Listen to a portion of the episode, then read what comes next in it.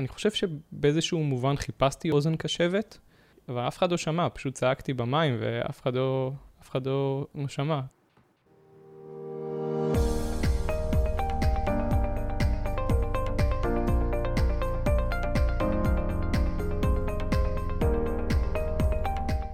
חברות וחברים וברוכים הבאים לפרק חדש של הפודקאסט לנצח את התחרות, התוכנית שבאה לעורר את השיח על האתגרים שמלווים את עולם הספורט התחרותי, לדבר על כל אותם הדברים שאנחנו קצת פחות מדברים עליהם, וכמובן לתת לכן ולכם כלים וכיווני מחשבה שיאפשרו להתמודד עם אותם האתגרים. אני המנחה שלכם ירדן שר, בעברי ספורטאית תחרותית ואלופת הארץ בשחייה, וכיום יוצרת תוכן, מאמנת רגשית ומנטלית, ובעיקר בעיקר חוקרת את ההשפעות של החיים בעולם תחרותי על אספקטים שונים בחיינו. והיום אני אארח את ניר מנחם, ספורטאי גדול, אבל בעיקר בן אדם ענק וחבר אמיתי. גיל צעיר עסק בספורט תחרותי, הספיק לעשות מספר תחרויות איירון מן בתוצאות משוגעות של פחות מתשע וחצי שעות, ובוא נשמע מה יש לו לספר. אז אה, היי ניר, מה שלומך? היי ירדן, מה המצב? טרקסני מבחינתי אפשר כבר לסיים עכשיו אחרי ההקדמה המטורפת הזאת. קצת נבוך, אבל אני שמח להיות פה. גם אני, אני מאוד שמחה שאתה פה, ואני חייבת אה, להתחיל ולהגיד ש... מה שה drive העיקרי שהניע את כל הפודקאסט הזה, ובאמת איזשהו משפט שאמרת לי ונצרב אצלי כל כך חזק, אי שם בריצה שלנו על הטיילת בתל אביב עם הים והרוח והחופש, ככה מעין זרקת לי שכל ספורטאי וכל ספורטאי עבר, הוא חי בפוסט טראומה.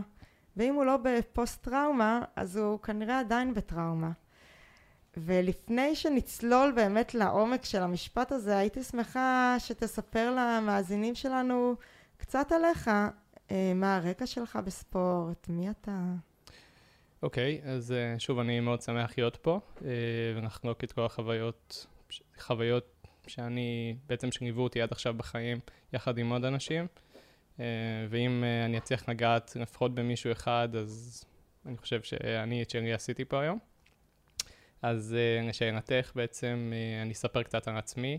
היום אני בן 31, הספורט התחרותי ליווה אותי משחר נעוריי בעצם. אה, אני חושב שהפעם הראשונה שנפגשתי עם ספורט היה בערך שהייתי בן 8-9, לפני הרבה מאוד זמן. כלומר שלמעשה אני יותר זמן עוסק בספורט מאשר לא עוסק בספורט. החיים שלי שזורים עם הספורט זה וזה. אה, ובאמת הפעם הראשונה שנגעתי בספורט זה היה כי בעצם הרופא משפחה פשוט אה, המליץ להורים שלי שאם הם רוצים להפסיק אה, לבקר לעיתים תכופות במרפאה, ושהדרקות גרון יעברו, אז פשוט אה, לדחוף אותי למים. מסתבר שזו הייתה עצת זהב. אה, זה נשמע כמו סתם איזה, איזה טיפ של סבתא, אבל מסתבר שזה עזר. ובעצם התחלתי להתמיד בחוג שחייה, בהתחלה בפעמיים בשבוע, אחרי זה שלוש פעמים בשבוע, ארבע פעמים בשבוע, עד שבעצם מצאתי את עצמי בערך בכיתה A-ו', כלומר לקראת סוף בית ספר יסודי. כבר uh, מתאמן uh, אחת ליום, ולעיתים גם פעמיים ביום, בוקר וערב. Um, ובאמת, תוך כדי זה גם התחלתי להשתתף בתחרויות ארציות. מעטות הפעמים שהגעתי לפודיום, וכשהגעתי לפודיום זה היה מקום שני שלישי, ומבחינתי זה היה מקום ראשון, כאילו by far, אין לי ספק בכלל.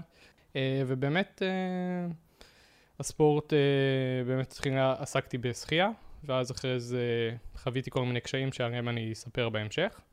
Uh, עד שבכיתה י"א פחות או יותר, הרגשתי, באמת זה היה מבחינתי איזושהי נקודת שבר, שהרגשתי שאני והקו השחור בבריכה כבר uh, פחות חברים טובים, והחלטתי לעשות איזה break.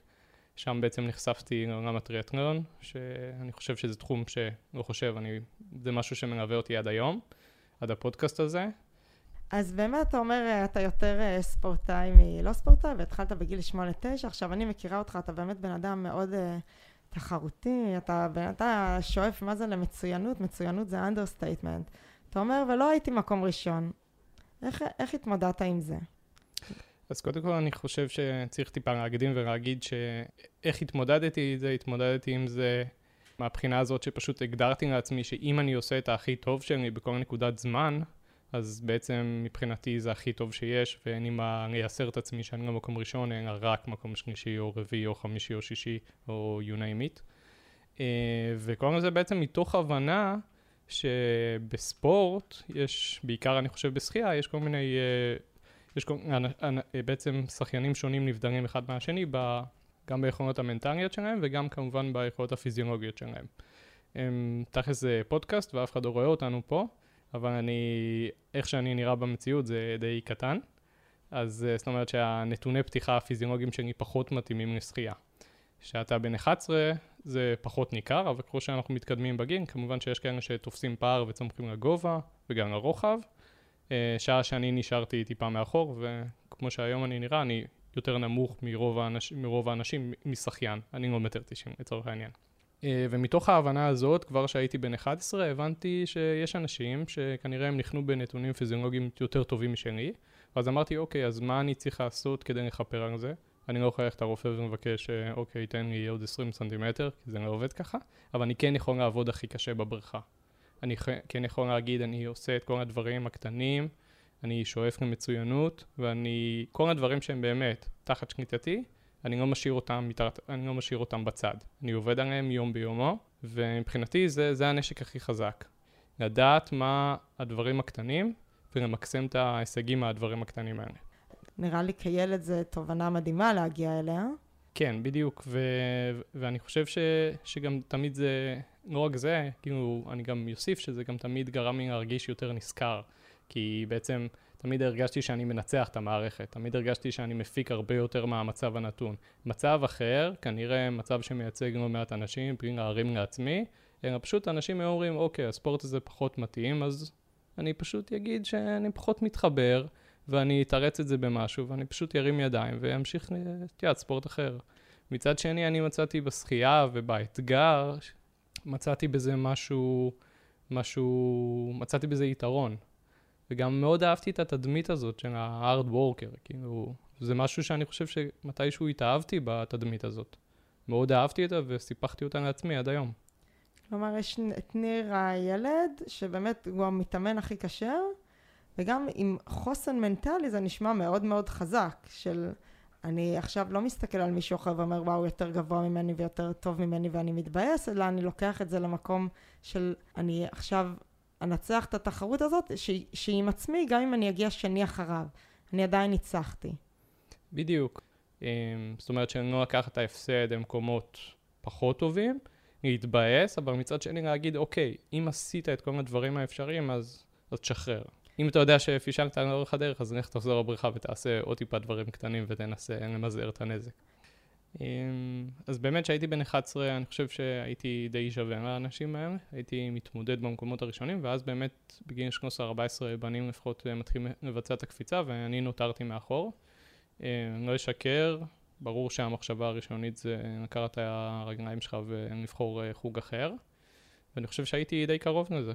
אה, ואני חושב שמבחינתי נקודת המפנה זה דווקא הייתה עזרה חיצונית, הגיעה מאמנת חדשה, אה, במקום הצוות אימון הקודם שהיה, ומבחינתי הנקודה הזאת זה, זה הנקודה שבה היא, המאמנת הזאת, יעל אשכנזי, אני חושב שהיא ראויה לאזכור הזה, ואני חייב לה הרבה, לאו דווקא בהיבט הספורטיבי, בהיבט הזה שהיא הראשונה אחרי תקופה מסוימת שגרמה לי להאמין שוב בעצמי. ו... וזה משהו מאוד חשוב. ותמיד אומרים שכל ילד אחד צריך לפחות מישהו אחד שיאמין בו. אז מבחינתי, כל אחד בחיים צריך לפחות אחד שיאמין בו. אז ברור שמישהו האמין בי, אבל הייתי צריך מישהו במסגרת הזאת, בחוג שחייה הזה שהייתי חוג, לא בדיוק חוג, במסגרת התובענית הזאת שנקראת שחייה, שיאמין בי. ופשוט שייקח אותי כאיזשהו פרויקט ושילווה אותי ושיבין יחד איתי את הסיטואציה שבה אני נמצא, שמבחינתי כל שיפור הכי קטן זה שיפור, וזה איזושהי נקודת אור, ו- ולדעת, ובעצם נתת בי את הביטחון הזה, שכל צעד אחד קטן זה צעד, ואסור להמעיט בחשיבות של הצעד הזה, הצעד הזה, גם אם זה נראה צעד מאוד קטן. מבחינתך זה, זה, זה huge step, כאילו צריך לדעת לקחת את זה בצורה הנכונה ולהעריך את הדברים. במיוחד שאתה עובד כל כך קשה בשביל הדברים האלה.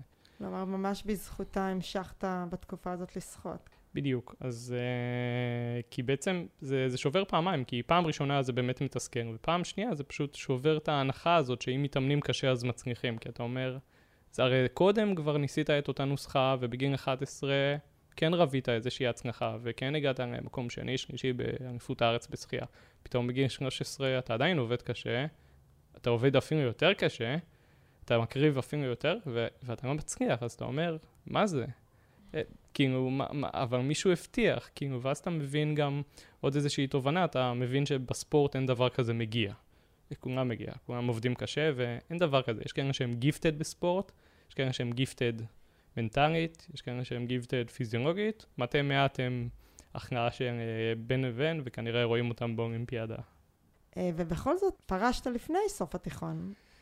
כן, נכון. אני חושב שבאמת הנקודה שבה התחלתי עוד פעם אה, להשתפר, או סליחה, לסגור את הפער משאר אנשים מהבערך שהייתי בן 14-15, ובאמת זה היו שנתיים מ-14 עד, מאמצע 14, כזה 14 וחצי עד 16 וחצי, אני חושב שהייתי בקבוצה שלנו ששוחים הכי הרבה, כאילו שוחים מרחקים ארוכים, והיינו כמה ביחד, והתאמנו מאוד טוב, והתאמנו חזק, ו- ו- ונגעתי בהצלחה, ושוב השתפרתי, ושוב הגעתי לפודיום, כאילו באליפות ישראל, שמבחינתי זה היה וואו.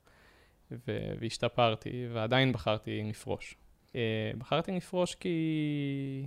כי הרגשתי שאין לי יותר מה לחפש שם. ייתכן שבאותה נקודת זמן פשוט הייתי, במקום לפרוש משחייה, הייתי צריך לעבור uh, מסגרת אחרת, זאת אומרת אגודה אחרת, אבל באותה נקודה הרגשתי שדי, אני את שאני עשיתי בשחייה. ובאמת עשיתי את זה גם כי לא מצאתי, אני חושב שבאיזשהו מובן חיפשתי אוזן קשבת, כי, אבל אף אחד לא שמע, פשוט צעקתי במים ואף אחד לא, אף אחד לא, לא שמע, קצת קשה לשמוע מהמים. והיום בראייה לאחור אני, אני זוכר שהיו כל מיני, הייתי כבר פחות, בוא נגיד ככה, שמי שמכיר אותי יודע כש, כשאני פחות מרוצה ממשהו, אז uh, אני מאוד ישיר ו, ואני, וקשה לי להסתיר את זה. אז uh, מי שהכיר אותי באותה תקופה הבין שאני, זה כבר לא היה מקום שאני רוצה להיות בו יותר. ובאמת זה, זה קיבל ביטוי בכל מיני התפרצויות זעם כאלה, וזה פשוט לא התאים לי יותר. ככה לפחות חשבתי באותה נקודת זמן. ולמרות ההצנחה ש, ש, ששוב נגעתי בה, בחרתי לפרוש משחייה באמצע כיתה י"א, משהו כזה, כן. אתה אומר שמי שהכיר אותך, כשאתה, כשלא טוב לך, אתה מראה את זה. אז איך אתה מסביר את זה שאנשים רואים עליך שלא טוב לך ואתה לא מוצא אוזן קשבת? הם, הם ראו שלא טוב לי, הם פשוט, הם, הם במקום, אה, הם הבינו, אני חושב גם שהם צריכים לדבר איתי, פשוט הרבה יותר נוח לבחור במשהו אחר במקום לדבר, במקום לפתור את הבעיה, הרבה יותר פשוט לטאטא אותה מתחת לשטיח, פשוט להגיד, אוקיי, אתה לא רוצה להיות במסגרת הזאת, המסגרת הזאת כבר לא מתאימה לך, סבבה. מקבלים את זה בהבנה, משחררים אותך, תודה על מה שהיית פה. אה, וזהו, בוא, בוא נמשיך קדימה, פשוט ניפרד כידידים, וזהו.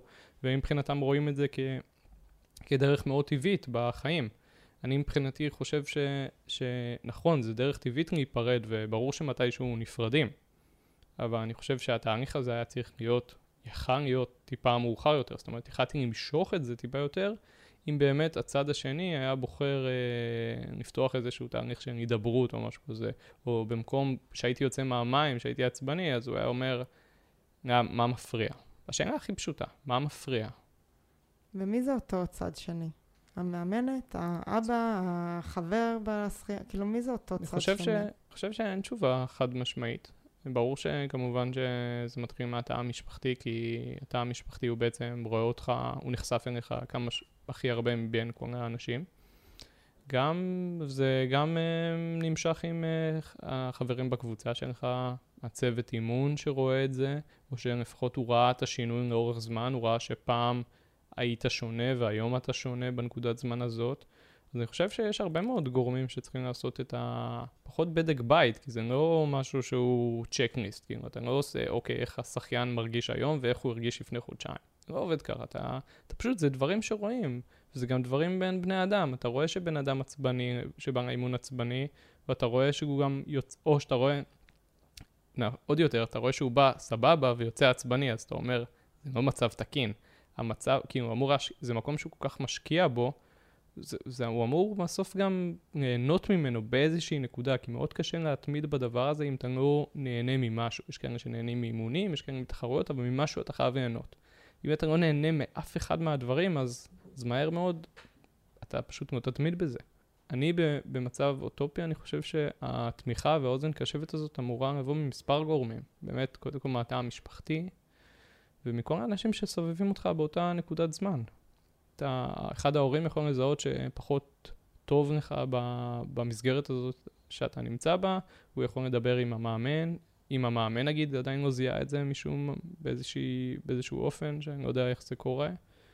Uh, ובעיקר להרגיש, כאילו להרגיש ולהקשיב. אני חושב שהיכולת שלנו בתור בני אדם להקשיב היא לא, מס, לא מספיק מפותחת. אנחנו בסוף כאילו הרבה פעמים חוזרים על המנטרה הזאת של אה, בוא, אני, בוא נשב, נדבר, אני מקשיב, אבל לא באמת, זה, זה סתם, זה הרבה פעמים זה ריק מתוכן. אנחנו פשוט שומעים את מה, ש... מה שאנחנו רוצים לשמוע. אז איך זה היה מרגיש אם היו באים אליך כשחיין ושואלים אותך, איך היה היום באימון? לא, לא, אתה נראה לי עצבני. אמ, אז אני חושב ש... אני חושב ש... באמת אבא שלי היה אוסף אותי מהאימונים. בהתחלה רק אותי, אחרי זה גם אותי אחותי, אחותי הקטנה שכבר היינו באותה קבוצה. ותמיד כזה היינו חוזרים כמה אנשים ביחד. אבל uh, אני חייב לציין באמת שהיה, לא היה באמת שיח ברכב. זאת אומרת, נכנסתי לאוטו, שומעים רדיו, וזהו, אין כל כך כאילו איך עבר היום, איך היה בבית ספר. תחשבי כמה דברים הספקתי לעשות ב... מאז הבוקר. הוא ראה אותי בחמש בבוקר כי הוא הקפיץ אותי לאימון בוקר, עברתי אימון בוקר, הספקתי עוד להיות בבית ספר, הספקתי להיות בבית לאכול ארוחת צהריים, הספקתי להיות עוד פעם בבריכה, ושוב אני רואה אותו. אז כאילו, אני חושב שיש מקום לאיזשהו שיח, והשאלה הכי פשוטה, איך עבר היום? ספר איזה משהו, כאילו, איזה משהו קטן ש... שהיה לך היום. לא יכול להיות שאתה כבר ער כל כך הרבה שעות ואין שום דבר שמפריע, אין שום דבר שריגש אותך, אין שום דבר ש... שמפריע. חייב להיות משהו. וגם אם אין, אז, אז, זה הרבה יותר פרודוקטיבי פשוט לדבר מאשר uh, לשמוע רדיו. ואני חושב שבאמת, עכשיו, אני לא בא להאשים אף אחד, נראה, אני חושב שזה משהו שחשוב... Uh, חשוב להדגיש, אני לא בא להאשים אף אחד, גם אנשים שכאילו היו איזה שהם תמרורי אזהרה בדרך והם לא הבחינו בתמרורי אזהרה, קודם כל אני חושב שזה שני הצדדים, זאת אומרת, אני צד אחד וגם הצד השני. אבל אני חושב שבהחלט, אם, אם היה שיח גם עם ההורים, גם עם המאמן, שיח יותר כנה, אמיתי ופתוח, אז אני חושב ש, שבאמת היינו יכולים לזקק את הבעיה ומה הפריע לי באותו, באותה נקודת זמן. ו- ונפתור את זה, כי אני מאמין שזה היה בר פתרון. באותו, ו- ואני חושב שגם באיזשהו שלב, לפחות בהתחלה, רציתי שזה יהיה, שיהיה פתרון. אחרי איזושהי תקופה שאתה רואה שזה מתמסמס ואף אחד לא מסתכל לכיוון שלך, אז אתה אומר, טוב, יאללה, כאילו, בוא, בואי נפרוש, נחזיר את הבגד ים, ו- וזהו, לא יראה אותו יותר, ואתה סבבה עם זה. אבל אני חושב שבהחלט היה מקום לשיח יותר פורה, או פשוט לשיח. לא היה שיח. עכשיו, בעצם כשיוצרים איזשהו ספורטאי, אה, אז אפילו זרקת לי את המילה מכונה. כי אתה באמת מייצר איזשהו מכונה, כי ילד שצריך, או נער, או אפילו בן אדם מבוגר, צריך להתאמן יותר מפעם ביום. מתאמן פעמיים ביום במים, ועוד שם אה, אימון נגיד בחדר כושר, ובאמצע צריך לאכול, לעבוד או ללמוד, כשזה ילדים. אה, אתה חושב שיש שם מקום לשיח? לפתוח שם מקומות... אה, רגשיים או עמוקים יותר, או לברר קשיים, זה לא יפגע בהישגים בעצם? אמ, לא, אני, אני חושב שחייב להיות מקום לשיח. תראי, אני לא אומר שכל הזמן, אה, שנניח ספורטאי עכשיו חונק על מה שהמאמן אה, הגדיר באימון, אז, אה, אז צריך לעצור את כל האימון, ואוקיי, בוא נדבר, נראה איך אפשר לנבן את הדברים ונציע שתי חלופות. זה לא מה שאני אומר. אבל אני אומר שלצד האספקט, לצד השיפור הפיזיולוגי ולצד העבודה המאומצת על השיפור של האספקט הפיזיולוגי, חייבים לשפר אה, גם את האספקט המנטלי, ואסור להזניח את זה. כי בסוף, כמו שאמרת, אם כאילו אני חוזר עוד פעם למה שתיארת, אתה ילד בן 11 שעושה שני אימונים ביום. זה לא, זה, זה מצב של overdose ומעמיסים על הילד הזה בן 11 הרבה יותר ממה שהוא באמת מסוגל, כי הוא אמור להיות בסוף הוא ילד בן 11, הוא לא מכונה, הוא לא ספורטאי אולימפי עדיין. ייתכן והוא מדמיין שהוא עוד רגע במבחנים אה, לאולימפיאדה, אבל נכון לנקודת זמן הזאת הוא בן 11, הוא עובר שני אימונים ביום, כל יום כמעט, וזה מעמסה לא פשוטה, ואם אין איזושהי תמיכה, ואם הרקע המנטלי הוא לא מספיק יציב, אלא פשוט כל הזמן רק אה, רק מתחזקים את הפן הפיזיולוגי, אז, אז מה שקורה זה שאנשים נשחקים מאוד מהר. וכל פעם שבעצם יש להם איזושהי בעיה ומשהו מפריע, אין שיח. ומצד שני גם הארגז כלים שעומד לזכותם, בצד המנטלי הוא ריק, הוא די ריק.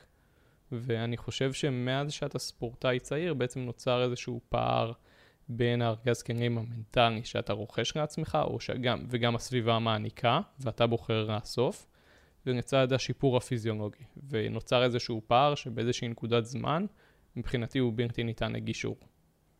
ואז מגיעה הפרישה. ואז מגיעה הפרישה, ברור, כי אין לך... כי זה הפתרון הכי פשוט שיש, פשוט להרים ידיים, משני הצדדים. פשוט להגיד, אוקיי, זה... הצד השני אומר, אוקיי, זה לא מתאים לך יותר להתראות, והוא גם uh, מנמק את זה שזה טבעי, זו דרכו של אדם, להתמיד במסגרת ופשוט למצות אותה, שזה נכון, השאלה מתי זה קורה, השאלה אם באמת מיצית. זאת הגדרה מאוד חמקמקה, המיצוי. אז שעה שאין לך באמת את הארגז הכלים מנטליים להתמודד עם משהו שמפריע, אז אתה הרבה פעמים פשוט uh, תגיד, אוקיי, מיציתי. זו הגדרה שהיא עדיין לא במקומה.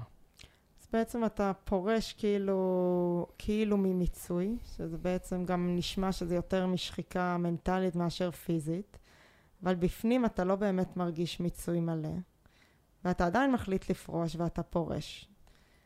אמ, ואז מה, כאילו, מה, מה, מה נשאר?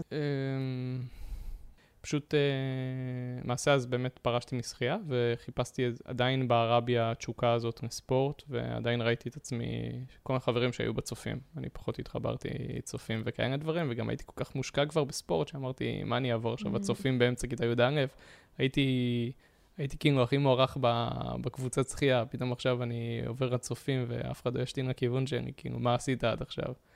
אה, ובאמת עדיין בערה בי התשוקה הזאת לספורט, למרות, ה... למרות הפרישה משחייה ולמרות הכאב הזה ש... שהרגשתי עם החוסר יכולת להתמודד עם משהו. וחיפשתי איזושהי מסגרת, ופשוט בחרתי בטריאטלון, כי שנה אחת קודם, לפני שפרשתי, היינו באיזה טיול משפחתי באוסטריה, ולא הבנתי למה בשבוע בבוקר יש פקק אינסופי, ואף אחד לא צופר, ואז ראיתי שני רוכבי אופניים מטפסים על איזשהו הר. וכשחזרתי לארץ אמרתי לאבא שלי, אני הולך לקנות אופניים. עכשיו אה, הוא כמו אבא טוב, אני כמו ילד טוב, כמובן, אה, הלכנו לקנות אופניים. חצי שנה הם ישבו, ואז שפרשתי באמת אמרתי, אוקיי, כאילו כל הזמן, כאילו זה היה קצת מוזר, אבל חצי שנה כבר לפני שפרשתי ידעתי שאני הולך להשתמש באופניים האלה. אז הכנתי את הקרקע, אני חושב, מנטלית, כי ידעתי שגם כשאני אפרוש משחייה, עדיין תהיה לי איזושהי מסגרת ספורטיבית. אמרתי, טוב, אני לא עכשיו אה, אפרוש גם מספורט, כי קשה לנתק את זה. אתה לא יכול לעבור מתשע יחידות אימון בשבוע לאפס, זה לא עובד ככה. אז באמת מצאתי את הספורט של הטריאטלון, וזה היה בשבילי, זה ענה על כל הצרכים שלי באותו זמן. גם מסגרת ספורטיבית, גם מגוון, גם הורידי את יחידות האימון במים, זאת אומרת, מקסימום פעמיים. והרגשתי, והייתי טוב בזה, והרגשתי מה זה סבבה עם זה, כי הרגשתי ששוב מצאתי את ה... את האהבה לספורט ובגיוון המתאים, ומבחינתי הייתי שוב שמח. ואהבתי את זה. ואיך המשפחה שלך הייתה עם uh, מאבא שמסיע אותך לאימוני בוקר ומושקע לפתאום uh, הילד שלו אומר לו שהוא פורש? גם ההיבט הזה, פשוט במקום להקפיץ אותי באמצע השבוע לבריכה, אז פשוט uh, ביום שבת הם רכבו אחריי עם האופניים. ו... ואני חושב ש... שההורים שלי, כאילו, אני חושב שיש לי הרבה גם, גם אמרתי להם הרבה מאוד דברים, אבל אני חושב שגם צריך להחמיא להם בזה שהם היו מסגרת סופר תומכת מההיבט ה... אפילו, כאילו, בהיבט הכי פשוט, קודם כל להסיע לאימונים. אתה, אתה לא יכול להתק... אתה פשוט לא, זה לא עובד ככה. אתה צריך שמישהו או כל המשפחה תתמוך בזה. זאת אומרת שאתה לא נוסע, אין, אין חופשות משפחתיות כשיש תחרויות או כשיש, כשזה מתנגש עם אימונים. יש תמיד אימונים, ספורט, ורק אחרי זה כל שאר הצרכים של המשפחה. כאילו. זה יפה מה שאתה אומר, שבעצם כשיש ילד ספורטאי או נער ספורטאי, זה כל המשפחה בפנים. חד משמעית. חד משמעית, זה, זה פשוט יחידה אחת תומכת, אה, שמלווה אותך בכל האימונים, גם בצורה כספית, כאילו, זה, זה, זה הרבה דברים. מדהים. ואז אתה אומר, פרשתי משחייה, יש עדיין תשע יחידות, כאילו, אני רגיל לעשות משהו, ואתה מתחיל להיכנס באמת, כמו שאמרת, לספורט אחר, לטריאטלון, ומשם לאט לאט זה מתגלגל, בעצם אה, לאחד מענפי הספורט היותר קשים שיש, לעשות איירון מן, זון שלוש, תכף תספר לנו קצת מה זה. Mm-hmm. אז אתה בעצם יוצא מעולם תחרות אחד ונכנס לעולם תחרותי אחר. כלומר, הפרישה שעשית היא הייתה מאוד קצרה. נכון, זה מדויק מאוד, כי פשוט עזבתי את השחייה וישר נשאבתי לתוך הטריאטנון. אני אז בנקודת הזמן הזאת, זה התאים לי כי הרגשתי שזה פחות תחרותי משחייה, אבל תכלס היו תחרויות וכן היה לי חשוב גם להצליח בתחרויות. אה, אבל זה הרגיש לי פחות, פחות אינטנסיבי, כי, כי המסגרת אימון זה הייתה עם טיפה אנשים מבוגרים יותר, ו, והיו פחות יחידות אימון, סליחה, היו פחות יחידות אימון בשחייה, ב overall היה לא, עדיין אותן יחידות אימון ב, ב, בכמות המספרית, אבל עדיין זה הרגיש לי... בוא תספר למאזינים ולמאזינות שפחות יודעים מה זה Ironman. לא, אז אני חושב שעוד לפני זה, עוד לפני איירון מן, כאילו באמת אחרי השחייה, אחרי השחייה עוד עשיתי רק טריאטנון למרחק קצר יותר. מה שהייתי עושה זה טריאטנון שנקרא ספרינט. כן, ספרינט, זה היה חמישה קילומטר, אה, סליחה, אה, 750 שחייה, 20 קילומטר אופניים, ואז אתה מקנח בחמישה קילומטר ריצה. וזה בעצם, זה מה שעשיתי בתיכון, אחרי שפרשתי משחייה. הייתה, זה היה המפגש הראשון ביני לבין הטריאטנון. המעבר למרחק ארוך יותר הוא קרה רק אחרי צבא. אחרי שהשתחררתי מהצבא וחזרתי לאותה מסגרת אימון שבה הייתי לפני הצבא, בטריאטנון, הרגשתי שהיא טיפה לא מתאימה. כשאני אומר לא מתאימה, זאת אומרת שהייתי צריך, הייתי יותר טוב מהם, וזה כבר התחיל לתסכן אותי, כי אמרתי, אוקיי, אם אני כבר מש... כל כך מושקע גם בזה, אז לפחות שאני אמצה עד תום את, הפלטפורמה האימונית שאני, שאני מצוי בה. Uh, ובעקבות התסכול באמת שהמסגרת האימונית לא מתאימה לי, ובישראל אין הרבה, אין הרבה מסגרות אימון, אני חושב. ומצאתי את uh, קבוצה, קבוצה מיוחדת. מבחינתי גוף מאוד מיוחד שנקרא זון 3. באמת זו קבוצה שהאוריינטציה שלה, זו קבוצה ציבורת uh, עם אוריינטציה למרחקים ארוכים. זאת אומרת, אנשים ש... גם אנשים שמתאמנים למרתון, אולטרה מרתון, וגם אנשים שעושים איירון מן, או חצי איירון מן. אמ, זאת אומרת, ואני עדיין התאמנתי לטריאטרון למרחק אולימפי, ועל פניו זה שני... זה לא אמור, זה לא מתכתב אחד עם השני, כי המרחקים שאני שואף אה, למקסם בהם את התוצאות שלי הם יותר קצרים מאשר המסגרת שהם מציעים, אבל מצד שני לא מצאתי אף מסגרת אחרת. אז באמת דיברתי עם המאמן, והוא אמר, תקשיב, אנחנו... אתה, אני אפגש איתך, אתה נחמד, ואתה גם uh, שואל כל מיני שאלות כאלה, אתה ילד צעיר, ואתה שואל שאלות של אנשים מבוגרים, אז תוך כבוד אני אפגש איתך, כאילו בוא נראה אם יש אה, מה לעבוד. ונפגשתי איתו, והיה בינינו חיבור מאוד מוצלח. Uh, והוא אמר לי, תשמע, בוא תתחיל להתאמן, למרות שהקבוצה היא לא באוריינטציה שאתה מחפש, בוא תתחיל להתאמן, תראה, אם תראה כי טוב, תתמיד, אם לא, תמיד אפשר uh, להגיד ניסינו, אז מה אכפת לך? ואז אחרי ארבעה חודשים הייתה עוד איזושהי נקודת תפנית. Uh, בקבוצה הזאת, בזון 3 בעצם, יש איזושהי מסגרת שנקראת הנבחרת הייצוגית. הנבחרת הייצוגית היא בעצם איזושהי תוכנית שבה הם בוחרים כל מיני ספורטאים צעירים ונותנים להם את כל המעטפת uh, כדי שספורטאי יוכל להצליח במסגרת הזאת של מרחקים ארוכים. זה השקעה. שנתית שמוערכת ב... בערך כמו לקנות אוטו חדש, רכב חדש כל שנה. ואז הם אמרו לי, הם הציעו בעצם את האופציה, אמרו לי, תקשיב, החיבור בינינו בארבעה חודשים שאתה מתאמן איתנו הוא חיבור טוב. אמ, ואנחנו מציעים לך את ההצעה הזאת, אתה יכול לקבל אותה, אתה יכול אה, לסרב בנימוס ולהמשיך להתאמן איתנו בלי לקחת את ההצעה, אבל אה, תחשוב על זה. אז אתה הופך למעין ספורטאי חסות שלהם, והם נותנים לך אופניים, ביגוד, אה, חליפות, הכל. הכל. ואז ממקום שאתה בא למרחקים קצרים ויותר כיפי, אתה נכנס שוב לעולם מאוד מאוד תחרותי. נכון? של איירון uh, מן, שזה כמה קילומטר בכל אחד מהענפים? זה 3.8 שחייה, אחרי זה 180 אופניים, ואחרי זה מרתון בריצה בעצם. ואתה גם מקבל את ההצעה, וגם אתה נורא טוב בזה פתאום. זהו, שזה שילוב של שני הדברים ביחד. אה, אני מקבל את ההצעה, כי אני מבחינתי אמרתי, הייתי צעיר, אין לי מחויבויות. באמת, ושוב, הכל מתוך התחושה הזאת שמישהו מעריך אותך באמת, שזו תחושה שמאוד, כי פתאום אתה מאוד טוב, פתאום אנשים מסתכלים עליך ורואים את השיפור, גם בגלל שזה תחום חדש עבורי, אז כל, ממש כל כמה אימונים הייתי מרגיש שאני משתפר. ו- ולא זכרתי את התחושה הזאת, כי בשחייה כבר לקראת הסוף, אתה עובד מאוד קשה כדי לשפר מאיות קטנות, או ש- אתה, כדי לשפר משהו קטן אתה עובד המון, ומצד שני, פה ב Ironman או במרחקים ארוכים, פתאום אתה כל, כל קפיצה שלך היא חתיכת קפיצה, ואנשים מבחינים בזה, וכמובן שהפידבק מאוד חיובי. כל מה שבעצם לא קיבלת בשחייה שם בסוף, אתה מקבל פה. וב overdose, כאילו, ובכמויות שהייתי טוב בזה, ו- ושוב, גם הייתה עוד מחמאה אחת שמאוד קסמה לי, אני חושב. היו הרבה מחמאות, אתה טוב מבחינת תוצאות, ועוד מחמאה זה שאתה, שאתה בוגר.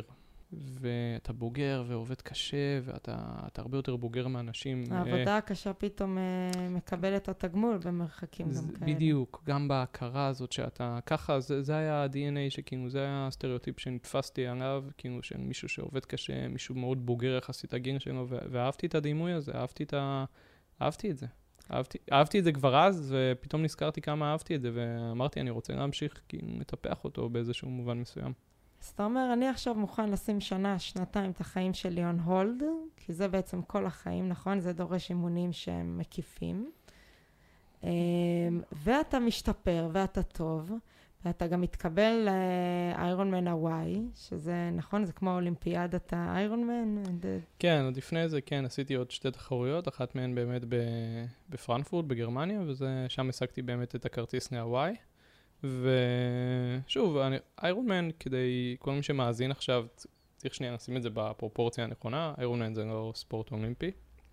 אז uh, הוואי מהבחינה הזאת זה אליפות העולם באיירון מן או באיש ברזל, אז זה הפסגה של הפסגה. זאת אומרת, uh, כל האנשים החובבנים, הכי מקצוענים שיכולים להיות, נמצאים שם.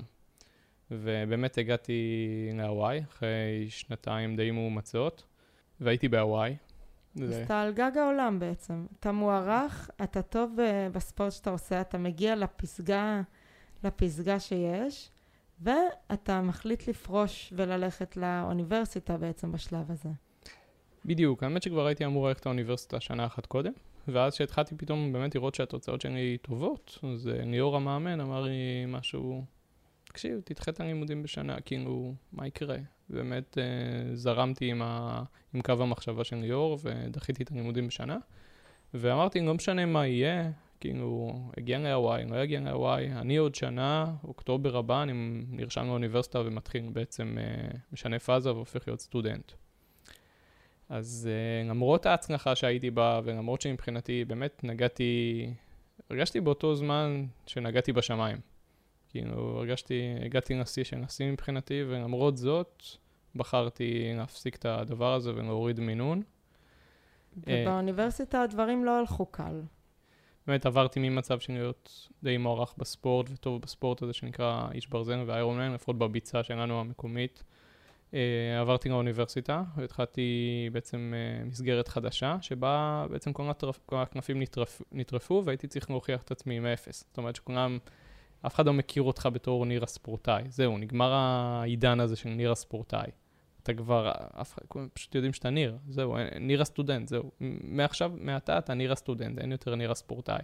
לפעמים רואים אותך רץ לפני האוניברסיטה ואומרים שאתה איזה weirdo או משהו כזה, אבל לא, לא יותר מזה. אה, ואז באמת התחלתי את האוניברסיטה, והשקעתי הרבה, אבל לא הצלחתי. לא הצלחתי, לא הצלחתי לא, בספ... לא כמו בספורט, או שפשוט לא הצלחתי נקודה. ומבחינתי זו הייתה נקודת משבר uh, די גדולה בחיים, כי פעמיים, פעם אחת uh, כי ניסיתי משהו ולא הצלחתי בו, ופעם שנייה כי, כי האמונה הזאת והמחשבה שאם עד עכשיו בחיים, כל פעם שעבדתי קשה, הצלחתי בדבר הזה, זה, זה, זה, זה היה הרצף, זאת אומרת עבודה קשה והצלחה, פתאום עכשיו uh, זה יתערער, ואני רואה שאני עובד מאוד קשה, ואני עדיין לא מצליח, ואני אומר, איך זה יכול להיות? מה, כאילו, איך בגיל 24-25, כאילו, מה, איזה עיוור הייתי, איך, איך עד עכשיו לא הבנתי את הדבר הזה? או מה זה בעצם אומר על החיים שלך עד עכשיו? כאילו, זה, זה אומר הרבה. אתה אומר, רגע, עד עכשיו פשוט כל, ה, כל הדברים הסתדרו לי, כל הכוכבים הסתדרו והייתי, והיה סבבה, או ש... לא הבנתי, פ, פתאום זה, זה היה פשוט מצב שכל הדברים התערערו.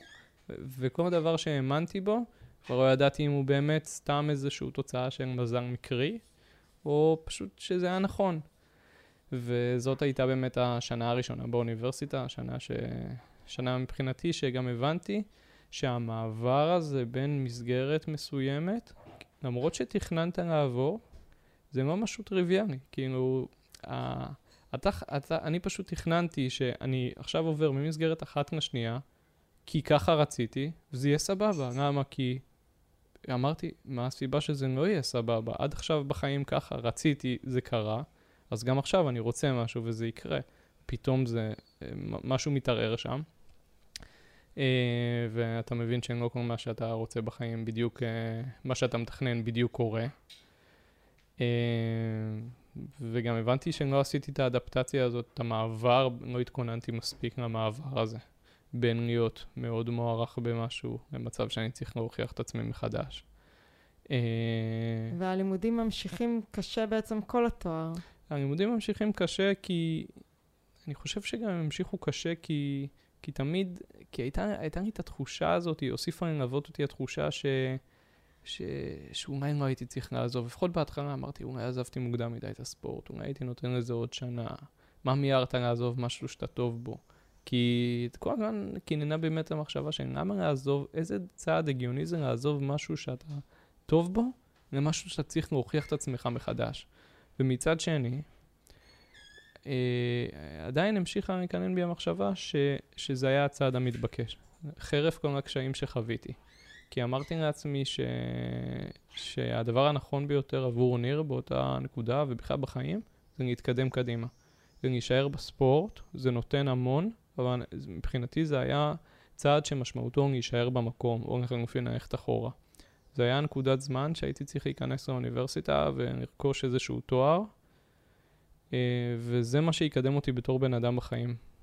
אה, למרות שיכולתי כנראה למשוך את הספורט הזה עוד יותר ועדיין להיות בו טוב, זה לא היה מקדם אותי בתור בן אדם בחיים. אז יש בעצם השלמה ברמה המנטלית, כאילו הרציונל אומר לך היית צריך להמשיך, ובלב אתה מרגיש אבל יכולתי עוד. ואז מגיעה הקורונה, ואתה פתאום מגלה על עצמך דברים.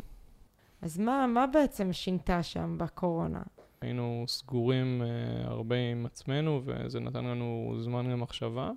באמת, תחילת עידן הקורונה זו הייתה הנקודה מבחינתי שהחלטתי ש... שהמצב, בח... שהמצב שלי בחיים הוא... אני צריך מישהו שאני יכול לדבר איתו, כי אני מרגיש שאני שואל את אותן שאלות כל הזמן, ואני מוסיף לענות את אותן התשובות, ושוב, זה לא מקדם אותי לשום מקום, זה רק מייסר ומתסכן אותי. ואני צריך, אה, ולאחר איזשהו פרק זמן שבו באמת אה, טעיתי עם עצמי האם זה נכון לפנות למישהו שייתן לי אוזן קשבת וינהל איתי איזשהו שיח ותחילתו של תהליך בעצם. אה, כי אתה לא קם יום אחד בבוקר ואומר, אני הולך, אני צריך מישהו שנדבר איתו. זה לא עובד ככה. זה תהליך שמתבשל אצלך הרבה. וגם אצלי הוא התבשל, אני חושב, שנה, שנתיים, משהו כזה. באמת, בתחילת הקורונה אה, אני לא אגיד עזרתי אומץ, אבל אני חושב שלקחתי את זה צעד אחד קדימה, ובאמת הלכתי, התחלתי איזשהו תהליך עם בעל מקצוע. אה, ושם באמת, בתהליך הזה, אני חושב ש... שבעצם אה, זה נתן לי הרבה מאוד, איך אני אתאר את זה בצורה טובה, כמו איזשהו זרקור, זרקור כל מיני אירועים בחיים ונקודות זמן, על ציר הזמן שלי בחיים. שפתאום הבנתי יותר למה עשיתי משהו ככה וככה, ופתאום הרבה מאוד דברים, אה, אחד הדברים, אחת התובנות באמת שהיו תוך כדי, תוך כדי הטיפול בעצם, זה שהספורט אה, תרם המון. אבל מצד שני, גם, אה, הוא גם תרם במרכאות משהו שהוא לא בריא.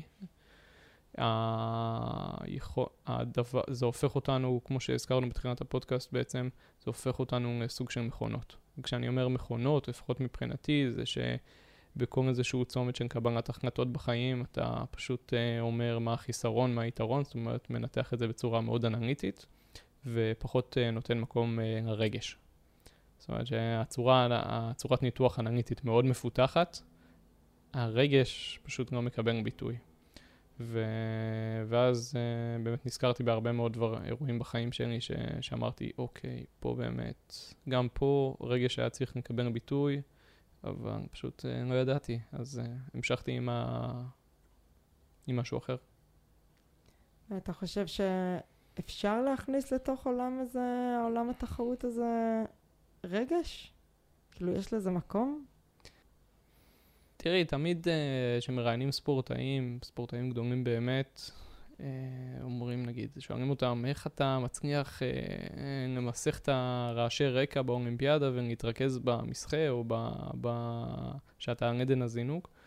באמת, ספורטאים גדולים יודעים למסך את הרעשי רקע, אבל זה שהם יודעים למסך את הרעשי רקע בנקודת זמן הספציפית הזאת של המרוץ, זה לא אומר שהם לא אמוציונליים, וזה לא אומר שבאימון, בדרך להשגת היעד הזה, הם לא נתנו מקום אה, לרגש. כי גם ספורטאי אולימפי שהיום לוקח, אה, ינצח את אה, טוקיו בריצת 100 מטר, הוא כנראה נכשל גם כמה פעמים בחיים שלו. הוא כנראה לא הצליח באולימפיאדה הקודמת להשיג את הכרטיס. והוא היה צריך להתמודד עם הדבר הזה. ואני חושב ש, שחייבים לתת מקום לרגש, כי אני חושב ש, שזה בא ביחד. אתה לא, יכול, אתה, אתה לא מכונה, אתה, אתה בן אדם. אתה בן אדם שניחן ביכולות פיזיולוגיות טובות מאוד, אבל אם אין בך את הארגז כלים שלא טיפחת אותו לאורך השנים, אז אתה לא תצליח אה, להתמיד בדבר הזה. יכול להיות שתצליח בנקודת זמן מסוימת או עד נקודת זמן מסוימת, ואז אתה תפרוש. עכשיו, מה תספר לסביבה? תגיד, מיציתי את עצמי, השגתי כבר מדליית זהב אולימפית, סתם דוגמה. יכול להיות שזה באמת נכון, אבל אם אתה כנה עם עצמך, האם אתה באמת מרגיש מיצוי, או פשוט פעם ראשונה שחווית איזשהו כישלון אחרי המדליית זהב ההיא, ואתה פשוט לא יודע איך להתמודד איתו, ואתה מספר לכל העולם ואשתו שהרגשת מיצוי, שכבר אין לך מה להשיג יותר. אז מבחינתי, אלה השאלות החשובות באמת, שלדעת האם יש בך, בסוף התהליך הזה שאתה מסיים את המרוץ, או את התחרות, לדעת האם, האם, קודם כל, האם מבחינה פיזיולוגית התאמנת כמו שצריך ולא חיפפת לאורך הדרך, ומצד שני, מה, מה המהמורות שבאמת שניוו אותך לאורך הדרך, ואיך אתה מתמודד עם המהמורות האלה? כי הם, אם אתה לא יודע להתמודד עימן, הם יוסיפו ללוות אותך בעתיד, אין ספק. ולא רק שהם יוסיפו, הם פשוט יקבלו את זה, הביטוי יהיה בצורה הרבה יותר חזקה וכואבת. אז זה בעצם כשאתה אומר שאנחנו סוחבים איתנו כספורטאים תחרותיים איזשהו פוסט-טראומה, או איזושהי, בעצם ההקרבה הכי, או בין הגדולות שאנחנו עושים כ... ספורטאים זה לא הקרבה של האימונים, או האוכל, או החיי חברה, זה באמת זה שאנחנו מנתקים את עצמנו, כאילו, מחצי מאיתנו. לגמרי. אני... כאילו, היכולת, יש לנו יכולת מופלאה כזאת להפוך לסוג של מכונות באמת, להגיד כל דבר, לא, זה ככה צריך לעשות. אבל לא באמת צריך לעשות את זה. אתה, אתה צריך את האיזון הזה בחיים. אתה צריך, אתה חייב את האיזון הזה. לא, אתה נשחק מהר מאוד. כשאני אומר איזון, אז זה גם עבודה עצמית עם, אתה ועצמך, וגם אה, להיפגש עם פסיכולוג וגם בני משפחה. אה, הזכרנו מקודם באמת שהמשפחות שלנו נרתמו למאמץ הספורטיבי, ובעצם כל ה... כל ה... כל ה... בעצם כל היומן אירועים שלהם היה נסוב סביב התחרויות והאימונים, אבל אני אומר, לא, אפשר גם אחרת. נכון שמרבית, הם כן צריכים, לה, אה, הם כן צריכים להשקיע בזה ובאמת להתיישר פחות או יותר, אבל אני אומר, אפשר גם אחרת, אפשר גם אירועים משפחתיים, אפשר יותר שיח שהוא מאוד דווקא סביב שחייה. זאת אומרת, זה לא הגיוני שאתה תשחק כל כך הרבה, בסוף תבוא הביתה ועוד פעם, בסוף התחרות נדבר על התחרות, או על המתמודדים שלך, כי זה רק מוסיף נחת. למה פשוט לא לשנות אווירה ולדבר על דברים אחרים, פחות מעיקים? כי הרי אני חושב שבסדר ליבנו שאנחנו באים הביתה, אנחנו לא רוצים שמישהו ידבר איתנו על התוצאות בתחרות. כאילו זה סבבה להתחיל את השיחה ככה, איך היה בתחרות, um, אתה מרוצה מהתוצאה, לא מרוצה מהתוצאה, ואחרי זה נשחרר. כאילו לתת את הזמן טיפה לשקוע ולעשות את שלו, ופחות להגיד, אוקיי, הוא עקף אותך, איך הוא מתאמן, כאילו, את מי, את מי זה מעניין? זה רק, זה רק, זה, זה לא מוסיף, זה רק גורע מבחינתי, והחוסר יכולת הזאת לאזן, וגם ההורים הם, הם כל כך אה, נרתמים למאמץ שהם, אין להם, אין, גם אף אחד לא ידריך את ההורים. זה כאילו מצד אחד אנחנו גם מדברים הרבה בפודקאסט הזה על הסביבה התומכת, ואנחנו טיפה מפנים אליהם איזשהו זרקור במובן פחות חיובי, אבל גם צריך לציין שאף אחד גם לא ידריך אותם. זאת אומרת שאף אחד לא אמר להם איך באמת צריך להיות הורים לספורטאים. הם מבחינתם להשקיע רק בשחייה או רק בספורט אחר. זה ההורה הכי טוב. ואני חושב שהיום, בשנים, בשנים האחרונות, יש יותר אה, מודעות לדבר הזה, לאיזון בין דברים, במיוחד שספורטאים באמת ברמה העולמית עוצרים שנייה ואומרים, אה, חברים, אני צריך לקחת איזה ברייק מהקריירה הספורטיבית, כי אני צריך להיות זמן עם המשפחה, זמן עם עצמי.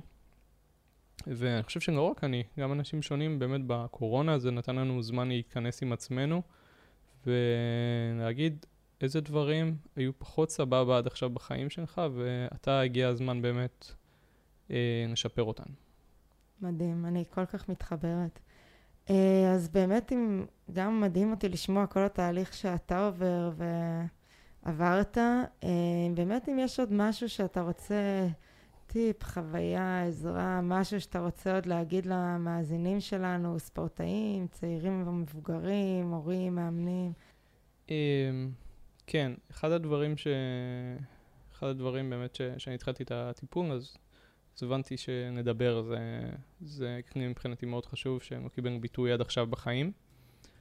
Uh, וגם כשאני יושב פה עכשיו בפודקאסט, uh, שלא תחשבו שרק uh, אני נותן איזשהו טיפ למישהו, ממש לא. אני יוצא עכשיו מהפודקאסט הזה, נזכר לא פחות מכם. Uh, מבחינתי החוויה הזאת, נשתף עוד מישהו זה התחיל גם בריצה המשותפת שלנו, שגם אחרי הריצה הרגשתי, הרגשתי הרבה יותר טוב. כאילו מצד אחד אתה קצת מרגיש ערום, כי אתה חושף בפני הבן אדם השני את, את כל הדברים הכי אינטימיים שיש, אבל מצד שני אתה, אתה מרגיש את האני האמיתי שלך, אתה, אתה מקרף את כל המעטפת הזאת, הפחות פחות חיונית, ו, ואתה נשאר עם, ה, עם הניר המזוקק. ואני חושב ש, שאם הרבה מאוד אנשים פשוט יעצרו שנייה ו, ובאמת ישאלו את עצמם את השאלות הנכונות, ויענו את התשובות הכנות, אה, אז, אז הם יכולים לעשות איזשהו שינוי בחיים, ו, ואני מאחל לכל אחד בחיים uh, לעשות את השינוי. אני רק בתחילת הדרך מבחינתי, זה ממש לא סוף המרוץ, כי זה לא מרוץ. סוף התהליך, אבל uh, אני מאחל לכולם לפחות שיעשו את הצעד הראשוני הזה, כי הם ירגישו לטעמי טוב יותר. כן, גם אני, אני פתאום הרגשתי אחרי שדיברנו שאני יכולה לנשום, ממש שחרור. Uh, אז uh, תודה, תודה, ממש תודה רבה, ניר, uh, ותודה רבה לכם ולכן שהקדשתם את הזמן והקשבתם והאזנתם ובתקווה החכמתם. ואם אהבתם את מה ששמעתם, ואם אתם חושבים שזה חשוב למישהו לשמוע את זה, למישהו שאתם מכירים, אם בא לכם לשמוע עוד, אני מאוד אעריך את זה אם תשתפו את הפרק הזה בוואטסאפ, במיילים, רשתות חברתיות, להורים, לחברים, כדי שבאמת נוכל להציף את הדברים, להעלות אותם למודעות, לדבר, לחשוף אותם לאור השמש, את כל הדברים האלה שאנחנו שומרים בבטן, או אפילו לא יודעים לפעמים שהם קיימים שם. זהו, אז המון אהבה, וניפגש בפרק הבא.